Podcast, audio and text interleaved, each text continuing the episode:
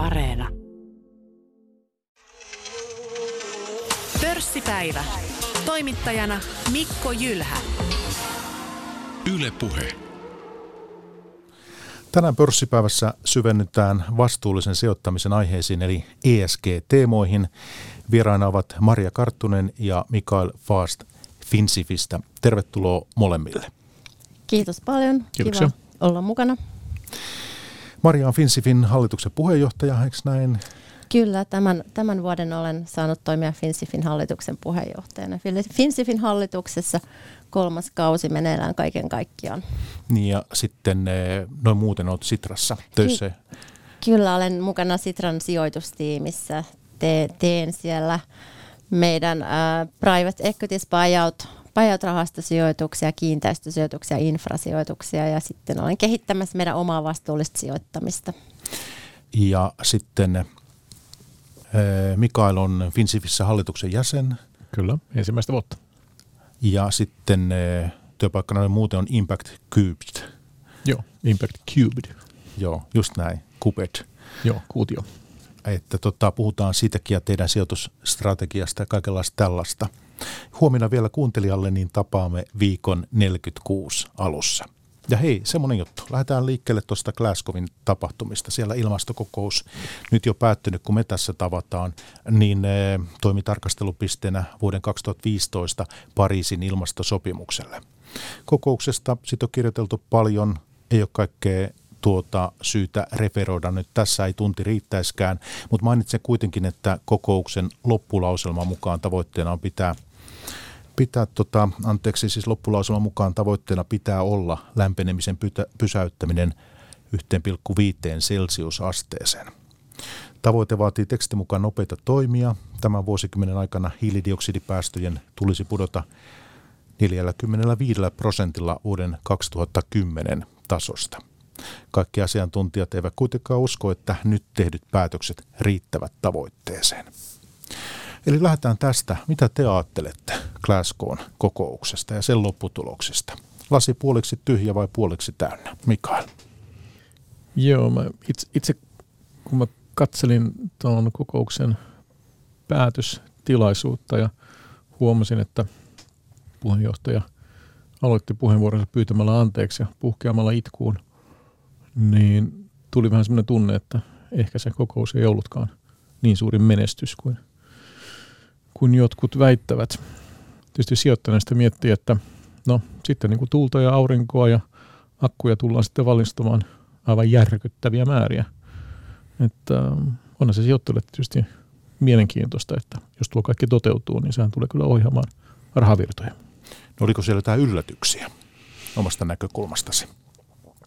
No, ehkä yllätys on tämä, että fossiilisista polttoaineista nyt voidaan niin kuin puhua ensimmäistä kertaa. Itse olen ehkä hieman kyyninen ja mietin sitä, että jos tässä nyt meni niin kuin näin monta vuotta näitä YK-keskusteluita ja nyt päästiin siihen, että voidaan sanoa fossiiliset polttoaineet, niin kyllähän tämä aika hitaasti tämä kehitys kulkee. Ja vähän pelottaa, että tuollako vauhdilla maailma pelastuu, mutta jää nähtäväksi. On myöskin positiivisimpia näkökulmia, että mä en tiedä, onko Marja eri mieltä. Joo, eli näihin ensimmäinen kommentti liittyy näihin kyyneliin tässä päätöstilaisuudessa, että todennäköisesti oli sen verran kovia odotuksia asetettu tälle kokoukselle, että siitäkin nämä kyyneleet sitten osittain johtuivat. Mutta kyllä mä näen, että tässä tilaisuudessa vahvistettiin sitten tällaista niin kuin poliittista konsensusta siihen, että tätä lämpenemistä nyt ollaan oikeasti yhteistuumin laskemassa siihen 1,5 asteeseen Pariisin sopimuksen mukaisesti ja ehkä vielä sitten korostui tämä kiire, mitä asian kanssa on, että useat maathan siellä ilmaisivat uusia tarkennettuja ja kiristettyjä päästötavoitteita ja tosiaan näitä tullaan sitten jatkossa tarkastelemaan vuoden väliajoin, kun se taas aikaisemmin oli useamminkin vuoden välein ja tosiaan kyllä ehkä kuitenkin päällimmäisenä se, että oikeaan suuntaan ollaan menossa ja tavoitteita täytyy vain kiristää ja niitä täytyy palata tässä matkan varrella monta kertaa. Entäs tämä metaanipäästöjen vähentäminen? Metaani. Tämähän oli myös vähän uutta tässä kokouksessa, eikö näin? No metaanihan on tosi paha ja totta kai sitä pitää vähentää.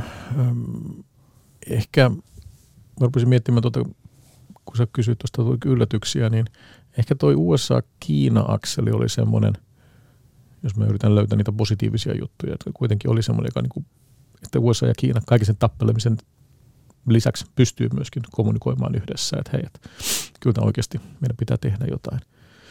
Niin se oli ehkä positiivinen juttu, joka jäi mieleen.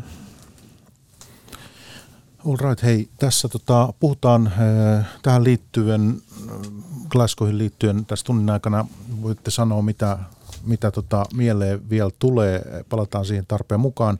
Mutta tosiaan pörssipäivässä tänään niin Mikael Fast ja Marja Karttunen Finsifistä. Tämä teidän toiminta, Finsif. Marja, sä oot siellä hallituksessa, luotsaat sitä, niin mitäs teillä on tavoitteena ja tarkoituksena, teidän tehtävänne on sitten edistää tätä vastuullista sijoittamista Suomessa? Kyllä joo. Niin mites 2021, miten te olette sitä edistäneet? No 2021 olemme järjestäneet useitakin tilaisuuksia ja tapahtumia tähän vastuullisuuteen ja sen edistämiseen Suomessa liittyen. Ehkä täytyy mainita tästä Finsifistä vielä tähän ihan alkuun, että olemme tosiaan tällainen reilun 80 suomalaisen institutionaalisen sijoittajan ja varainhoitajan, yliopiston ja julkisen tahon muodostama yhteisö, ja meillä kaikilla on niin kuin tavoitteena tosiaan sitten edistää tätä vastuullista sijoittamista Suomessa, ja tavoitteena visiona on, että Suomi on vastuullisen sijoittamisen edelläkävijä. Ja tätä toimintaa me toteutetaan tosiaan meidän hallituksen voimin. Meitä on 8 henkeä hallituksessa. Meillä on toiminnan koordinaattori ohjaamassa meidän toimintaa ja tekeminen pyörii pääosin tapahtumien ympärillä. Eli pyrimme tarttua ajankohtaisiin asioihin ja järjestää sitten tämän vuoden kuluessa on ollut sitten webinaareja, tilaisuudet, mitä ollaan järjestetty, että vuosi alkoi katsauksella ihmisoikeuksiin, sitten olemme järjestäneet tilaisuuden EU-lainsäädäntöön liittyen. Me myös juhlimme tänä vuonna Finsifin 10+1 vuotista taivalta, eli Finsif on tosiaan perustettu 2010, mutta viime vuonna emme sattuneesta syystä sitten pystyneet järjestämään juhlia, mutta järjestimme ne sitten verkon välityksellä tänä vuonna. Ja tässä yhteydessä sitten järjestimme myös pohjoismaisten sisarorganisaatioiden kanssa tällaisen NordicSiv-tilaisuuden, jossa sitten keskusteltiin metsäsijoittamisesta ja kestävästä metsäsijoittamisesta. No mitä sitten Finsif? Näistä asioista, kun puhutaan, niin on tämä viherpesu. Meilläkin saattaa kuuntelija siellä miettiä, että okei, kaikki haluaa nyt olla niin hirveän vastuullisia tässä. Niin mitä sitä pidätte, Marja, sitten huolta ikään kuin, että tämä viherpesu niin ei saa tilaa? No ehkä se on just niin kuin yleisen tietoisuuden levittämisellä, että mitä se vastuullinen sijoittaminen sitten on. Että me halutaan tarjota meidän jäsenille tilaisuuksia, missä kerrotaan vastuullisesta sijoittamisesta, mitä se niin kuin tarkoittaa ja mihin asioihin tulisi kiinnittää huomiota ja tavallaan oppaiden ja videoiden ja muun kautta edistämme tätä asiaa. Se on tietoisuus asiasta ja ihmisten mielenkiintoja ja niin kuin halu tavallaan tietää, mihin ne rahat sitten oikeasti menevät. No onko se, mikä sinun ja teidän näkemys on ja Finsifin näkemys on, kuinka laajasta ongelmasta niin kuin puhutaan? Teillä on tietysti, nyt täytyy muistaa se, että teillä on instituutiot, on teidän sitten jäseniä, ei siellä ole sitten yksityissijoittajat teidän tilaisuuksia niinkään seuraamassa, että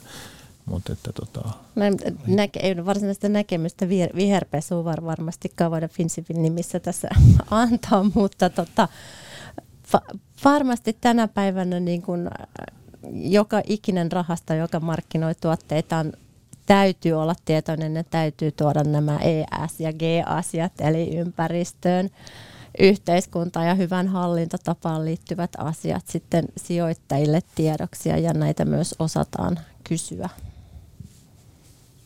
All right, tietoisuus on kasvanut. Haluatko Mikael, viherpesu, miten laaja ongelma?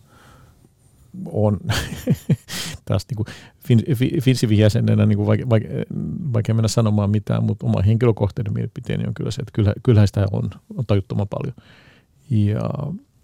Ja eihän se ole mitään niin kuin yllättävää, että samahan se, kun menee ruokakauppaan ja haluaa ostaa jotain tarvikkeita, niin kaikkihan ne hyllyllä sanoo, että ne on tosi hienoja, tosi hyviä ja terveysvaikutteisia ja sun muuta. Ja sitten kun joku Hesari tai joku käy testaamassa niitä, niin itse asiassa ei ne kaikki ollutkaan. Että niissä oli jotain eroa, niin kuin välipala patukoissa tänään lehdessä.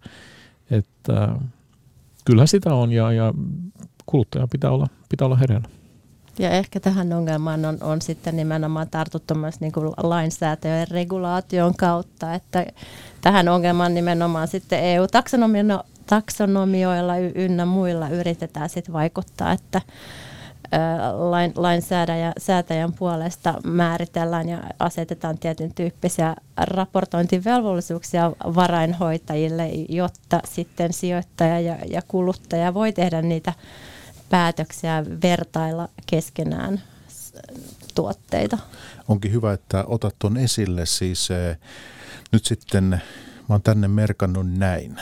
EUn kestävän rahoituksen tiedonantoasetus tuli voimaan maaliskuussa. Ja lisää kestävän rahoituksen sääntely tulossa voimaan lähivuosina. Tämä tiedonantoasetus, tässä on SFDR. Tässä on monenlaisia lyhenteitä tässä hommassa, tässä vastuulliseen sijoittamiseen. Tämmöinen asetus tuli kuitenkin maaliskuussa voimaan. Tämä nyt pitäisi ikään kuin tässä nyt parantaa asioita. Niin, kyllähän EU tällä Green Dealillään haluaa pakottaa esimerkiksi rahastojen myyjiä kysymään asiakkailta, ovatko he kiinnostuneet tästä vastuullisuudestaan.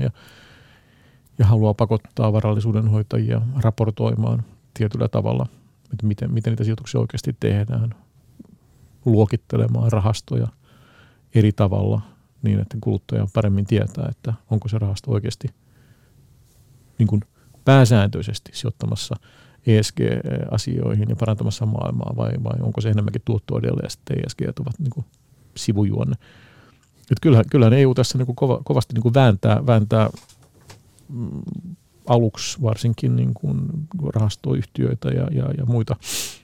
Ja sitten myöskin yrityksiltä vaaditaan enemmän raportointia ja näin poispäin. Että hyvä niin, mutta aika kompleksi kokonaisuus.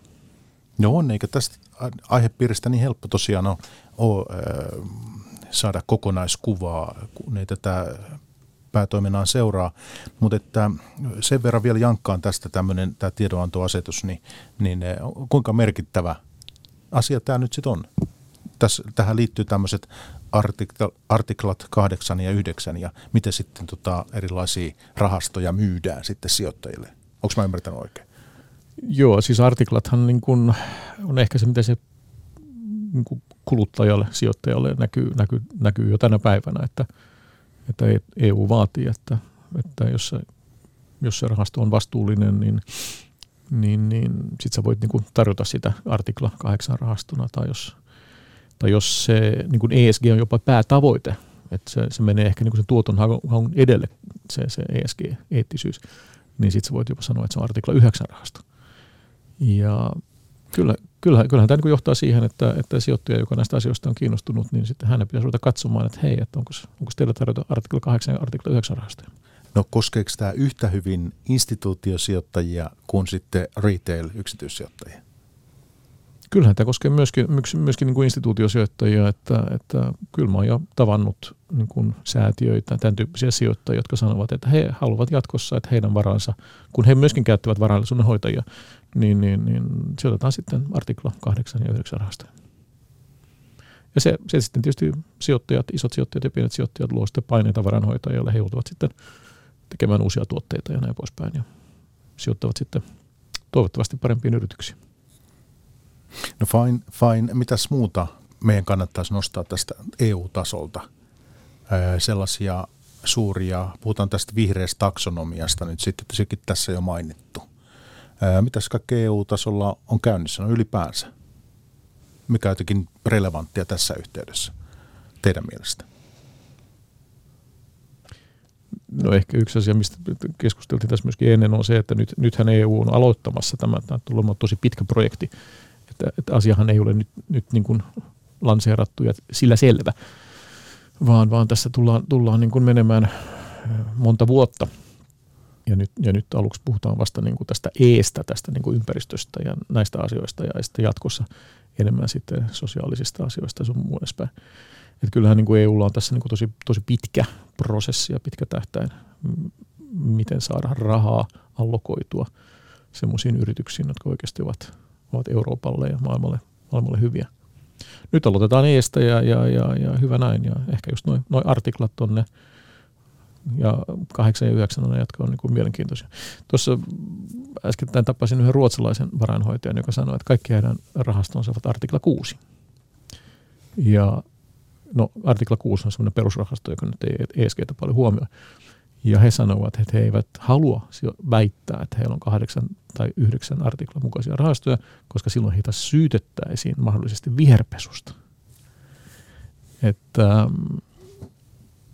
sekin on, niin kuin, mutta se on sitten tietysti kuluttajalle haaste, että jos varanhoitaja sanoo, että ei kun me ei haluta missään nimessä syyllistyä mihinkään vierpesuun, että me ei edes väitetä, että meillä on 8 tai 9 artiklan rahastoja, että päätetä sinä itse sijoittaja. Ei tämä nyt välttämättä aina helpommaksi mene. Se vielä tästä, että nyt sitten jos on kuuntelija, joka harjoittaa rahastosijoittamista ihan yksityishenkilönä, niin onko nämä tämmöiset artiklat, tuleeko nämä sitten eri pankkirahastoja myös? Siellä lukee, että tämä on tämän artiklan mukainen sitten vai? Kyllä. Just näin, okei. No onko tämä nyt, kato kun mä itse en ole rahastosijoittaja, niin en tiedä, niin onko nämä nyt jo olemassa siellä vai onko ne tulossa? Jos menee johonkin verkkopankkiin katsomaan, niin Kyllä niitä rupeaa näkymään jo, kyllä. Rupeaa näkymään. Ainakin ihan institutionaalisessa sijoittajalla, kun esitellään rahastoja, niin kyllä nämä on aina jokaisessa esityksessä mukana, että mainitaan mihin artiklaan kyseinen rahasto kuuluu. Ja sitten ehkä yleisesti, niin kun, jos saa yleistää, niin listatulla puolella varmasti enemmän löytyy tätä 8 ja 9 ja sitten nämä pääomarahastotuotteet, missä aika usein se on vielä sitten artiklan 6 mukaisia nämä tuotteet. Ja se asia näihin artikloihin vielä lisäten ehkä on, että nämä tosiaan on, niin kuin Mika sanoi, näiden rahastojen varanhoitajien itse tekemiä arvioita tänä päivänä näistä rahastojen kestävyystekijöistä. Et jatkossa tulevaisuudessa ehkä tähänkin saadaan sitten vielä vahvistusta, että tulee joku ulkopuolinen validoija tai jotain vastaavaa, että miten näitä ryhdytään jatkossa tarkastelemaan.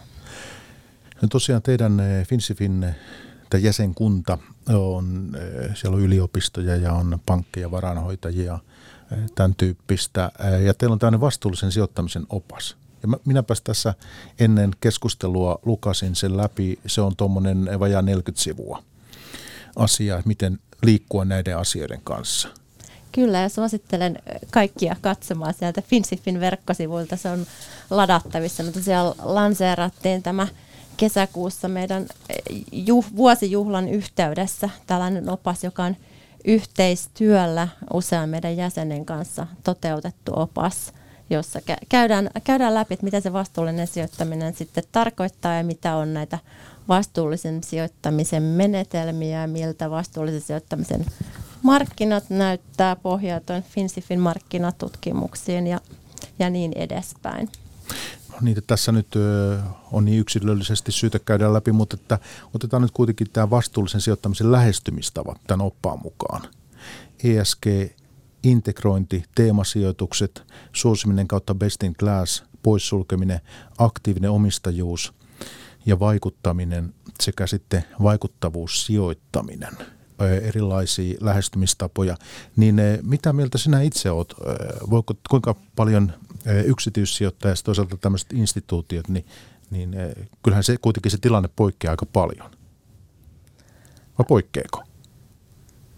Ihan mä voisin sanoa, että niin kuin näitä samoja menetelmiä, en tiedä millä tasolla pystyisi sitä yksityissijoittajana hyödyntämään, mutta kyllähän se vastuullinen sijoittaminen kaiken kaikkiaan lähtee kuitenkin aina sijoittajan arvoista, eikö niin sieltä arvomaailmasta, että missä sijoituksissa haluaa olla mukana ja se sitten tavallaan, että saa tietoa tämän sijoituspäätöksensä tueksi on sitten niin kuin kriittistä tässä, että pystyy sitten myös varmentamaan, että rahat ohjautuu sitten omien arvojen mukaiseen toimintaan. ja näistä menetelmistä vielä nyt ehkä sitten vielä, että mikä niin kuin Finsifin tutkimusten mukaan se yleisin suomalaisten institutionaalisten sijoittajien kentässä oleva menetelmä on sitten tämä ESG-integrointi, eli otetaan nämä kaikki vastuullisuustekijät huomioon tässä sijoitusprosessin kaikissa vaiheissa. Ja toiseksi suosituin on sitten tämä negatiivinen screenaus, josta voi olla sitten heti aasinsiltoina vaikka tänne ilmastokokoukseen ja niin edespäin, että useilla sijoittajillahan tänä päivänä on jo tällaisia listoja esimerkiksi toimialoista, missä ei olla sitten sijoittajina mukana. Ja jos nyt pitkällä tähtäimellä ollaan sitten hiilivoimaa ajamassa alas, niin tämä varmasti asettaa sitten sijoittajatkin mielenkiintoisten kysymysten eteen. No jos miettii sitten, Marja, kun toimitte Sitran sijoitusyksikössä tuossa, niin vastuullasi tämän peruspääoman, kiinteistöpääomarahastojen ja infrasijoitusten portfoliot sekä vastuullisen sijoittamisen kehittäminen. Eikö näin? Kyllä. Niin miten sitten tämmöisiä asioita ihan käytännön tasolla otat huomioon siellä? Sitrahan on rahastosijoittaja, että me ei tehdä suoria sijoituksia laisinkaan. Eli tosiaan kaikki sijoitustoiminta kulminoituu sitten näiden rahastojen valintaan. Ja meidän vastuullista sijoittamista ohjaa meidän vastuullisen sijoittamisen ohje, jossa me otetaan kantaa muun muassa näihin aikaisemmin tässä keskustelussa mainittuihin vastuullisen sijoittamisen menetelmiin, mitä meillä on käytössä. Että mehän olemme poissulkeneet meidän sijoituksista muun muassa tupakkayhtiöitä ja kiistanalaisia aseita ja normirikkomuksia tehneitä yrityksiä ja niin edelleen. Tämä on yksi menetelmä meidän salkussa, ja sitten on toki tämä niin kuin ESG-integrointi, eli otetaan nämä vastuullisen sijoittamisen aspektit huomioon kaikissa uusissa rahastosijoituksissa, eli tavallaan meillä siis kulminoituu näihin keskusteluihin meidän varainhoitajien kanssa, että haluamme ymmärtää ja varmistaa, että tavallaan heidän rahastonsa, mihin sijoituksia tekevät, ovat sitten linjassa näiden meidän omien ohjeiden kanssa. Ja yhtenä tällaisena tavallaan punaisena lankana kaikessa tässä vastuullisessa sijoittamisessa meillä ovat sitten nämä YK:n vastuullisen sijoittamisen periaatteet, joita on 6 kappaletta ja näitä sitten toteutamme kaikessa tekemisessä. Ne liittyy näiden ympäristö-, yhteiskunta- ja hallintotapa-asioiden huomioimiseen, niiden mukaanottamiseen tähän sijoitusprosesseihin ja meidän omistajakäytäntöihin. Ja me vaadimme myös meidän sijoituskohteelta tietoja näihin liittyen ja olemme yhdessä edistämässä tätä vastuullista sijoittamista ja myöskin raportoimme siitä julkisesti ulospäin. Ja viimeisimpänä päivityksenä tähän meidän vastuullisen sijoittamiseen julkaisimme tänä keväänä sitten ilmastostrategian, jonka mukaan sitten lähdemme ohjaamaan Sitran sijoituksia myös hiilineutraaliksi vuoteen 2035 mennessä. No minua kiinnostaa tämä pääomarahasto. Mitä tämä pitää sisällä? Kuinka laaja tämä on ja minkälaisia kohteita? Mitä sinä pystyt meille julkisesti kertomaan tästä? Pääomarahastolla tässä yhteydessä tarkoitetaan varmasti meidän buyout-rahastoja, eli tällaisia listaamattomiin yrityksiin sijoittavia rahastoja.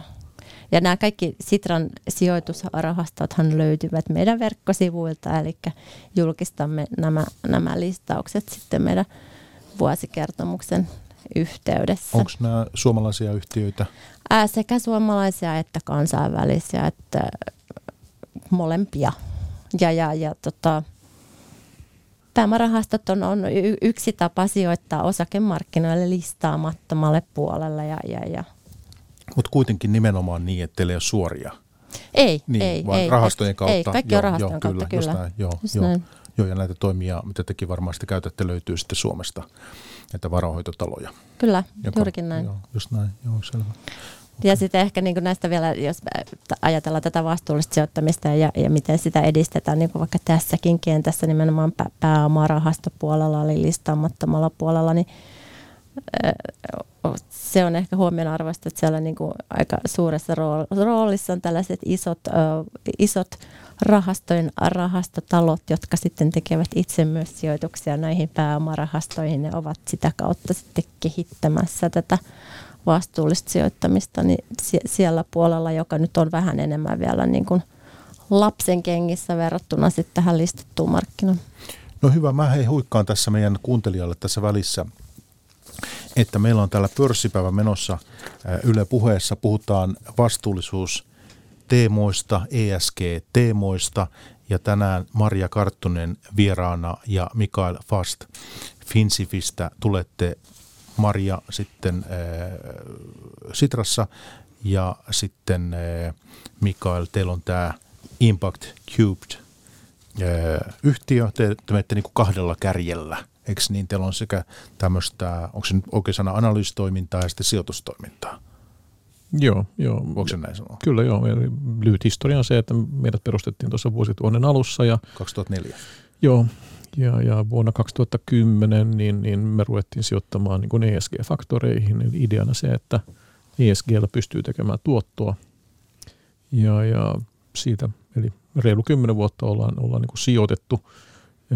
Puhtaasti niin kuin yritetty tehdä tuottoa sijoittamalla ESG-faktoreihin. Ja siinä matkan varrella, niin kun me ollaan sitä dataa kerätty niin kuin omaan tarpeeseen, niin sitä myöskin sitten tarjotaan sitten instituutiosijoittajille, että ei olla.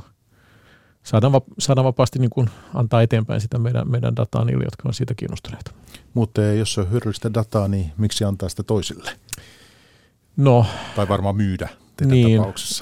No, kai se on niin, että se suurin lisäarvo tapahtuu siinä, kun se salkunhoitaja rupeaa työstämään sitä dataa. Että kai se on niin kuin missä tahansa, no tuli mieleen autokilpailuttaa jotain, että sulla voi olla samanlaiset autot ja kuitenkin sulla on eri kuskia, tullaan sitten maaliin eri järjestyksessä. Että kyllä se datan kerääminen on niin kuin yksi asia. Ja se data, mitä me kerätään, niin on julkista tietoa. Me ei tehdä mitään kummallisuuksia. Me vaan kerätään kaikki data kaikista maailmanfirmoista, mitä on pörssilistattuna ja kerätään se yhteen. Ja se on niin kuin sen sijaan, että sijoittaja lähtee itse keräämään sitä, niin se voi ostaa meiltä. Se on aika yksinkertaista loppujen lopuksi. Että kyllä se, niin kuin se magic happens sen jälkeen, kun sulla on se data ja sä rupeat niin kuin miettimään, että hei, et itse asiassa ehkä mulla pitäisi olla lyhyt positio Pepsi-Colassa ja pitkä positio jossain muussa, koska tuommoiselle sokerijuomille ehkä jossain vaiheessa niin voi tulla vähän lisää veroa ja näin poispäin. No tämä onkin, joo, mielenkiintoista. Ja puhutaan tästä, koska siis kun te teette sijoitustoimintaa, niin se on, te olette longina, te olette shortina, siis te olette hedge-rahasto, joo.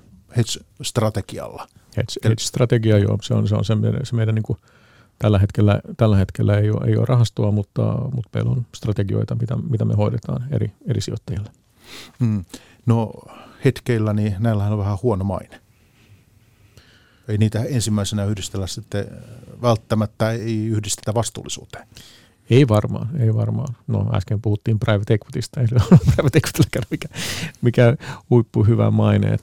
Mutta se mikä ehkä on niin kuin validi kriteeri, tai se on kritiikki, mitä on osoitettu hedge-rahastoja kohtaan, on se, että ne on ollut tämmöisiä niin kuin suljettuja, ja sä et ole nähnyt, mitä siellä on tapahtunut, black box, niin sanotaan. Ja sehän on semmoinen, mitä se ei enää nykypäivää mun mielestä ole, että kyllä sun pitää avata se salkku sijoittajille. Että jos sä sijoitat jollakin strategialla, niin kyllä sijoittajan pitää nähdä sisään, että mitä sä oot tehnyt.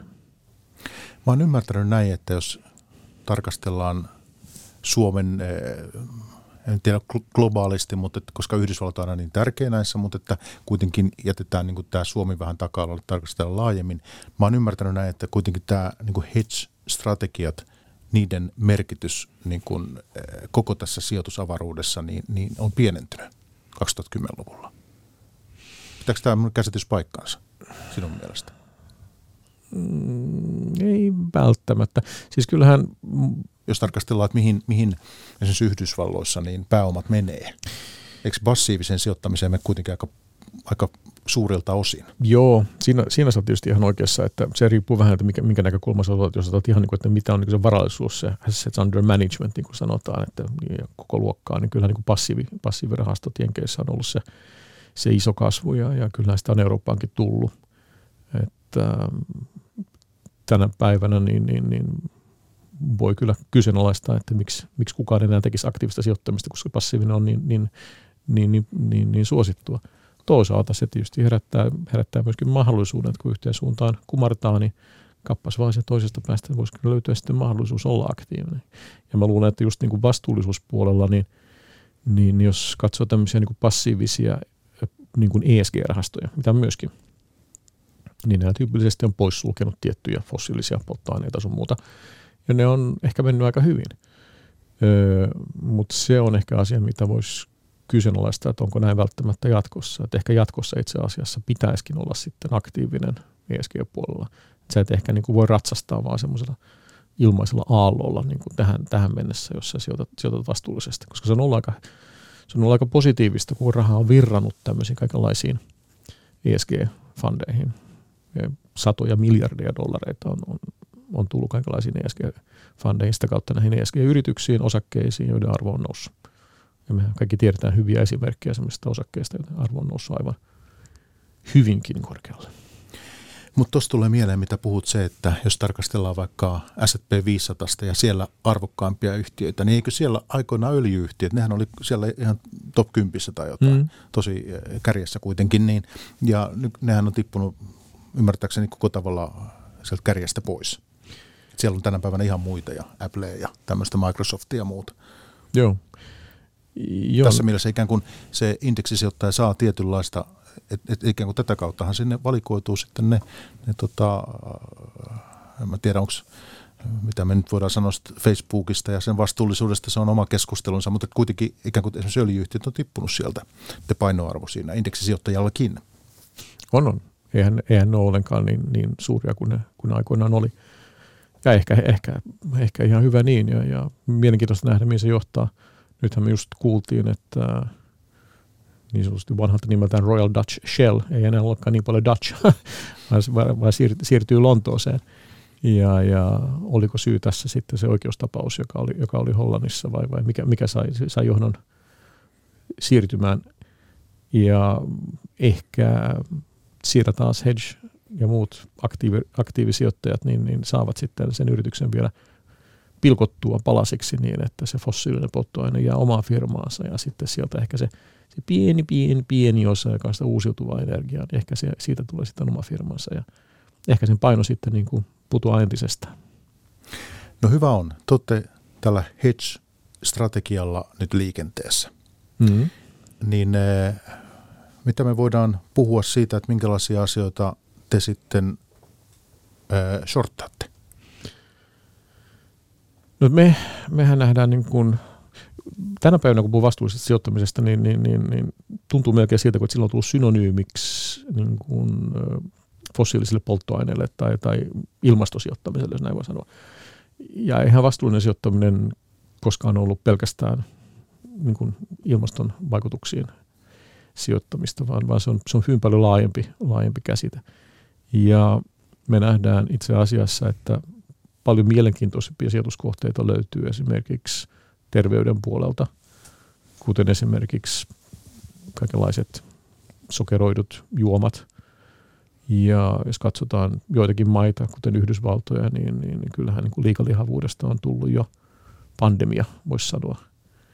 Ja silloin me kyllä niin kuin kysytään itseltämme, että onko se sijoituskohteena hyvä sijoittaa sitten semmoisen esimerkiksi roskaruokaan ja sokeripitoisiin juomiin.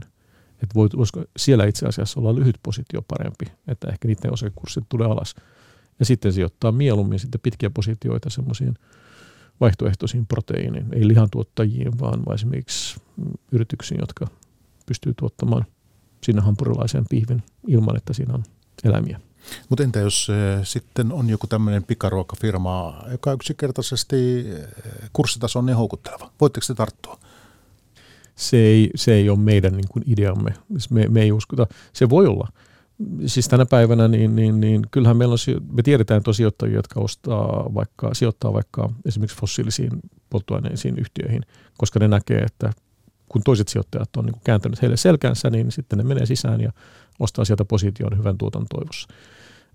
Sama voisi sanoa tupakkateollisuudesta, siitä on käyty paljon keskustelua, että olisiko se hyvä sijoituskohde, mutta meidän mielestä me ei. Se ei ole se, mitä me tehdään. Me halutaan puhtaasti sanoa, että meidän niin kuin tehtävänä, niin kuin missiona on oikeasti siirtää pääomia niin sanotusti ruskeasta puolesta siihen vihreään puoleen. Ja me halutaan, että ne sijoittajat, joita me autetaan meidän datallamme, niin saa sen. Eli vaikka se öljy-yhtiö olisi kuinka halpa siellä, niin te ette osta. Sä vakuutat näin? Kyllä joo. Mutta se on vähän sama kuin kysyt joltain korkosijoittajalta, että jos sä saisikin jonkun osakkeen, joka on tosi halpa, eikö teidän korkorahasta kuitenkin voisi ostaa se osakkeen? Et ei, siis niin kuin, se ei ole se, mitä me tehdään. Okei, hyvä on. No nyt kiinnostaa sitten vähän tietää, tuossa roskaruoka mainittu yksi semmoinen, että miten sitten tämmöisiä yrityksiä voi, miten te reittaatte niitä sitten, että mikä on vastuullista sitten ja mikä ei, että minkälaisia kriteerejä siitä käytätte? Me itse asiassa ei riitata ollenkaan, että koko se meidän idea, kun me lähdettiin sijoittamaan hedge-rahastona alusta alkaen, niin me haluttiin vaan se data. Me halutaan vaan kerätä se data, että kuinka monta tonnia hiilidioksidia se yritys päästää, kuinka paljon vettä se kuluttaa, kuinka paljon jätteitä se jättää jälkeensä ja onko siellä, kuinka järjetön on sen johdon palkkaus tai onko siellä naisia niin kuin johtotehtävissä ja näin pois. Me halutaan niin kuin tietää nämä ESG-kriteerit ja kun meillä on se data, niin sitten me lähdetään tekemään sijoituskohteita. Meitä ei kiinnosta joku maapallo tai A+-reittaus tai joku tämmöinen. Sillä ei niin kuin sijoittajalle itse asiassa ole niin suurta merkitystä reitingillä. Sillä on enemmän, on mielenkiintoisempaa tietää se data, että mitä se yritys oikeasti tekee. No joo, mutta vielä tämä minua kiinnostaa, että jos on vaikka kaksi elintarvikealan yritystä, niin näinkö se sitten käy, että mikä se hiilijalanjälki on siinä ja muuta, että paljonko siellä on eri sukupuolia vai keskijohdossa? Niin. No kyllähän me, niin kun, jos meillä on joku idea siitä, että esimerkiksi sokeroidut limonaadit on semmoinen, missä me halutaan rakentaa ehkä lyhyt positio, niin sitten me katsotaan hyvin tarkkaan se, että kuinka suuri osa siitä liikavaihdosta oikeasti tulee siitä. Et meidänhän on pakko ostaa niitä osakkeita pörssistä, mutta yleensä ne firmat tekee monta eri juttua. Ja on hyvin tärkeää, että me tiedetään sitten, että jos me ostetaan tästä esimerkiksi Pepsiä tai Coca-Colaa, niin kuinka paljon siitä oikeasti siitä osakkeesta tulee siitä bisneksestä. Ja se on ehkä se on tärkeä tieto, että me jaetaan kaikki maailman firmat 2300 niin sektoriin. Ja jos me katsotaan, mistä ne kassavirrat tulee, ja se on niin kuin tärkeää tietää. Ja sitten meillä on joku tietty kassavirta, missä me halutaan ehkä olla just positiivisia tai negatiivisia, ja sitten me katsotaan, mistä firmoista ne löytyy. Kun suomalaiset yksityissijoittajatkin miettii näitä sijoituskohteita, niin tiedän, että suomalaiset sijoittaa vaikka tuonne Yhdysvaltoihin näihin REIT-yhtiöihin, siis kiinteistöyhtiöihin. Ja teidän huomasin, esimerkiksi teillä on niin niihin liittyviä riskejä, niin tämä vedenpinnan nousu ja tulvat. Ja te luokittelette niitä, okei, et reittaa, mutta että otatte huomioon siis siinä sijoituspäätöksessä sen, että miten vedenpinnan nousu vaikuttaa näihin reitteihin. Joo, se on ehkä semmoinen epätyypillinen, mutta ehkä kuitenkin hyvä esimerkki, miten niin kuin puhuu vastuullisesta sijoittamisesta, niin mitä se voi olla. Et jos mietitään, että mehän kaikki tiedetään, että maapallon lämpötila tulee nousemaan. Ja nyt se ehkä niin kuin COP26 jälkeen niin kuin toivotaan, että se olisi vain 1,8 ja pelätään, että se on sitten huomattavasti enemmän. Mutta joka tapauksessa niin meillä on jo nyt niin paljon hiilidioksidia ilmassa, että vedenpinnat tulee nousemaan. Se on enemmän niin kuin fakta. Ja kun me ruvettiin miettimään tätä, niin mihin tämä voi johtaa taloudellisesti, niin yksi asia, joka me huomattiin, oli se, että tämähän tulee tietysti vaikuttamaan kiinteistöihin. Ja me ruvettiin sitten tutkimaan, varsinkin Yhdysvalloissa näitä reittejä löytyy tosi paljon ja niistä saa tietoa ihan niin kuin postinumero tarkkuudella, että missä ne on. Ja me ruvettiin sitten tutkimaan, että mitkä reitit on niin kuin semmoisilla alueilla, missä tulvat tulee lisääntymään Ja sitten tutkittiin, mitkä reitit on suoraan sanottuna kuivalla maalla, eli ovat korkeammalla. Ja me ajateltiin, että okei, mutta tämä on aika selvä peli, että näissä on varmaan sitten niin kuin hintaero. Että ne reitit, real estate investment trustit, jotka on siellä niin kuin veden tulva-alueiden lähestöllä, niin ne on varmaan sitten niin kuin halvempia, koska sijoittajat ymmärtää, että se riski on noussut. Mutta yllätys oli se, että niissä itse asiassa ei ollut hinnoittelueroa. Ja se on aika mielenkiintoista, koska taas ei tässä niin oikeastaan ole mitään hirveän kummallista. Tässä vaan yhdistellään niin sitä tietoa, mikä on olemassa. Me tiedetään ilmaston lämpenee, me tiedetään, että tulvat lisääntyy. Ja sitten me katsotaan, että osakemarkkinat ei ole vielä niin reagoinut tähän. Ja se on sitten niin pieni osa meidän mielestämme hyvä salkku, että sun on lyhyt ja pitkä positio näissä. Lyhyt positio tietysti niissä, jotka ovat tulvariskialueella, ja pitkä positio niille, jotka ovat niin sanotusti kuivalla maalla. Mitäs nyt sitten vaikka Yhdysvalloissa, kun paljon keskustellaan yhteiskunnallista keskustelua ja poliittistakin vääntöä kannabiksesta ja mitä sille tehdään, ja se on monissa osavaltioissa siellä myyminen niin kuin medikaali ja sitten tämmöinen adult use on siellä jo laillista. Ja sitten osassa on pelkästään tämä medical. Ja nyt sitten liittovaltiotasolla siellä mietitään, että mitä sille tehdään. Niin voisiko, mikä teidän, mihin kannabis voisi asettua tässä niin kuin vastuullisuusnäkökulmasta? Koska siinä on tämä lääketieteellinen puoli myös mukana. Joo, ja se on ihan hyvä ja relevantti kysymys. Se, mikä me ollaan huomattu vuosien mittaan, on se, että kun me halutaan tehdä sitä alfaa, me halutaan tehdä sitä tuottoa, niin se, mistä se tuotto löytyy, on itse asiassa ääripäistä. Eli suurin osa maailman yrityksistä, mitä me analysoidaan, on meidän mielestä aika tylsiä. Niistä ei löydy mitään sellaista niin kuin pihviä niin sanotusti. Joten me löydetään ne ääripäistä. Ja kaikkein niin kuin amerikkalaiset yritykset, jotka ylläpitää vankiloita, on meidän mielestämme aika huono bisnesidea. Ja sitten esimerkiksi vaihtoehtoiset proteiinit itse asiassa tänä päivänä yhä on itse asiassa aika halpoja meidän mielestämme, että niihin kannattaa sijoittaa.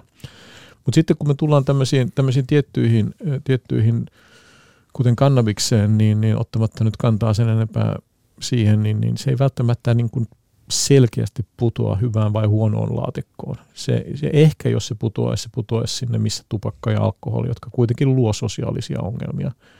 Mutta tällä hetkellä meidän mielestämme se ei ole meille niin kuin sijoituskohde. Mutta jos se jonnekin putoaa jonakin päivänä, niin se varmaan on sitten lyhyt positio, ja me nähdään, että se aiheuttaa enemmän sosiaalisia ongelmia. Mutta niin kuin mä sanoin, ne kiinnostavat sijoituskohteet on yleensä ne, jotka on niin kuin kategorisesti niin kuin selkeitä, että ne on joko hyviä tai huonoja.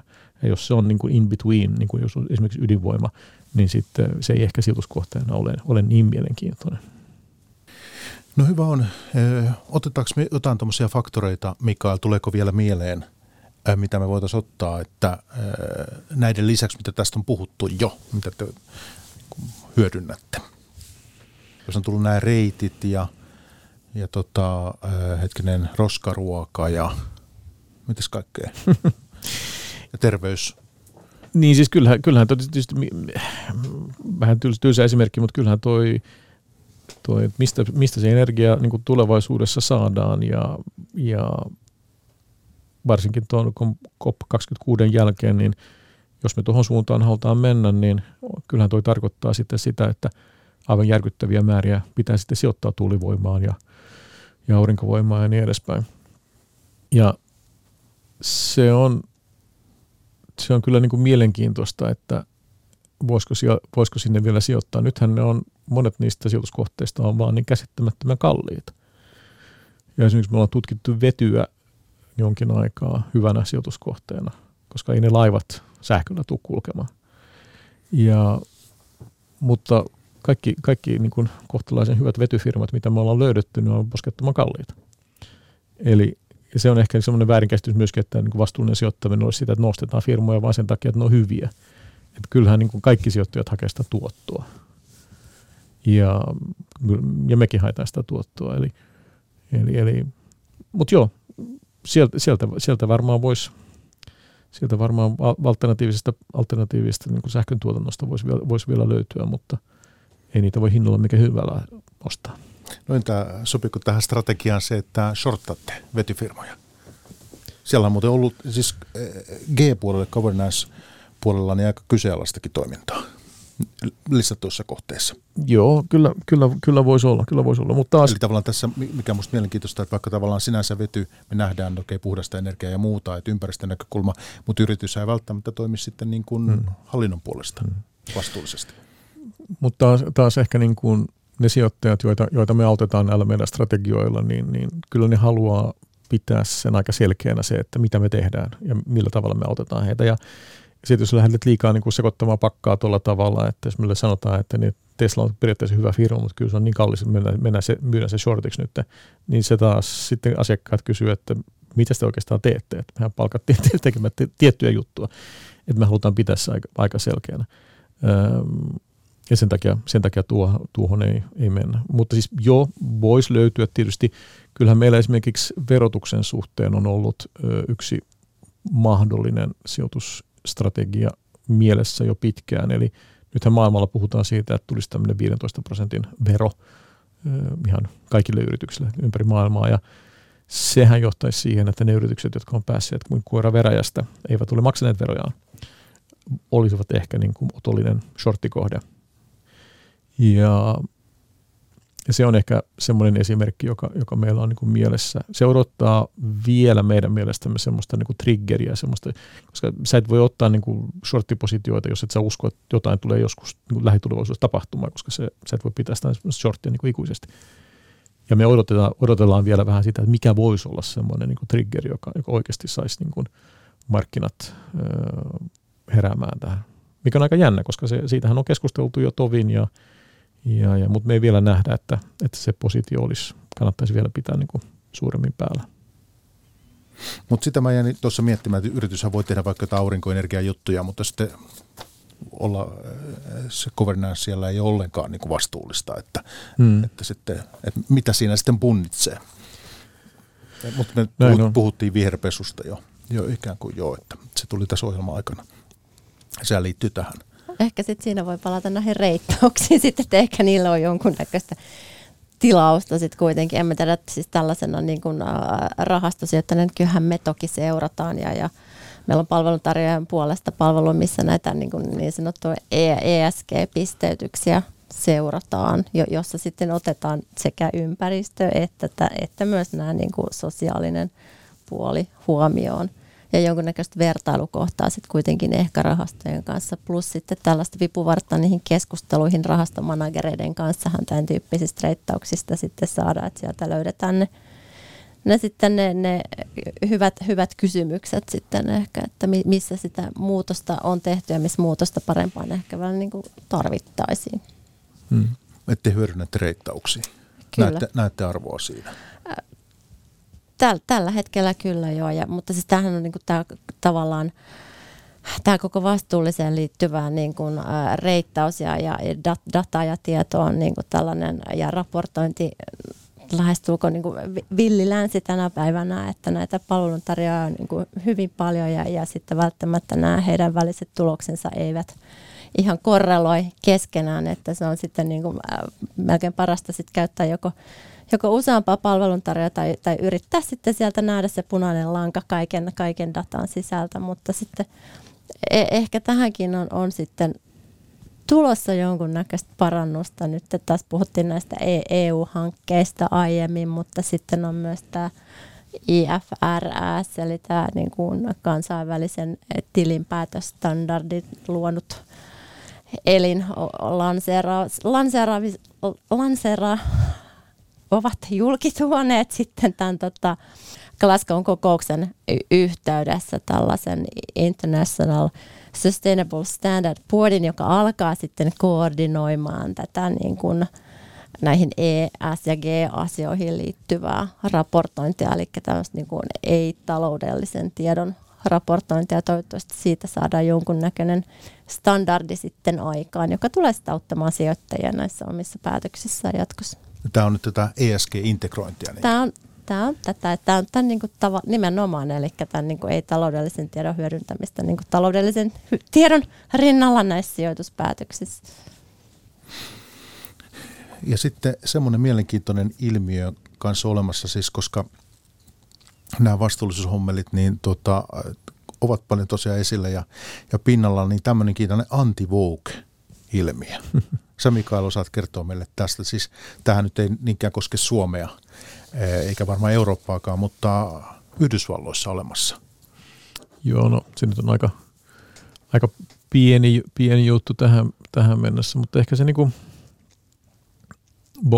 bongasin sen jostain, koska joku oli päättänyt, että kyllä niinku Trumpin kannattajillekin pitää tehdä jotain rahastoja ja olivat sitten päättäneet, että kaiken tämmöinen niinku ESG-hömppä, joka on heidän mielestään täysin typerää ja turhaa ja sosialismia ja sen muuta, niin siihen ei ainakaan pidä mennä ja pitää sitten perustaa jonkun tyyppinen rahasto, joka tekee sitä kaikkea päinvastoin.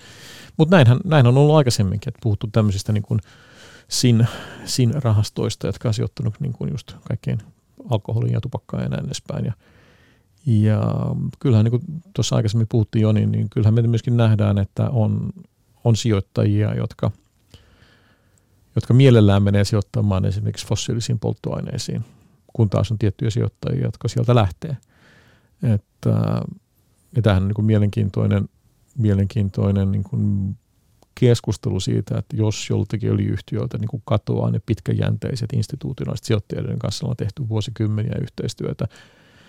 Ja sitten sinne tuleekin tämmöinen aktivistirahasto, joka haluaa nopeasti lyödä rahoiksi, niin onko se itse asiassa vieläkin huonompi asia sille yhtiölle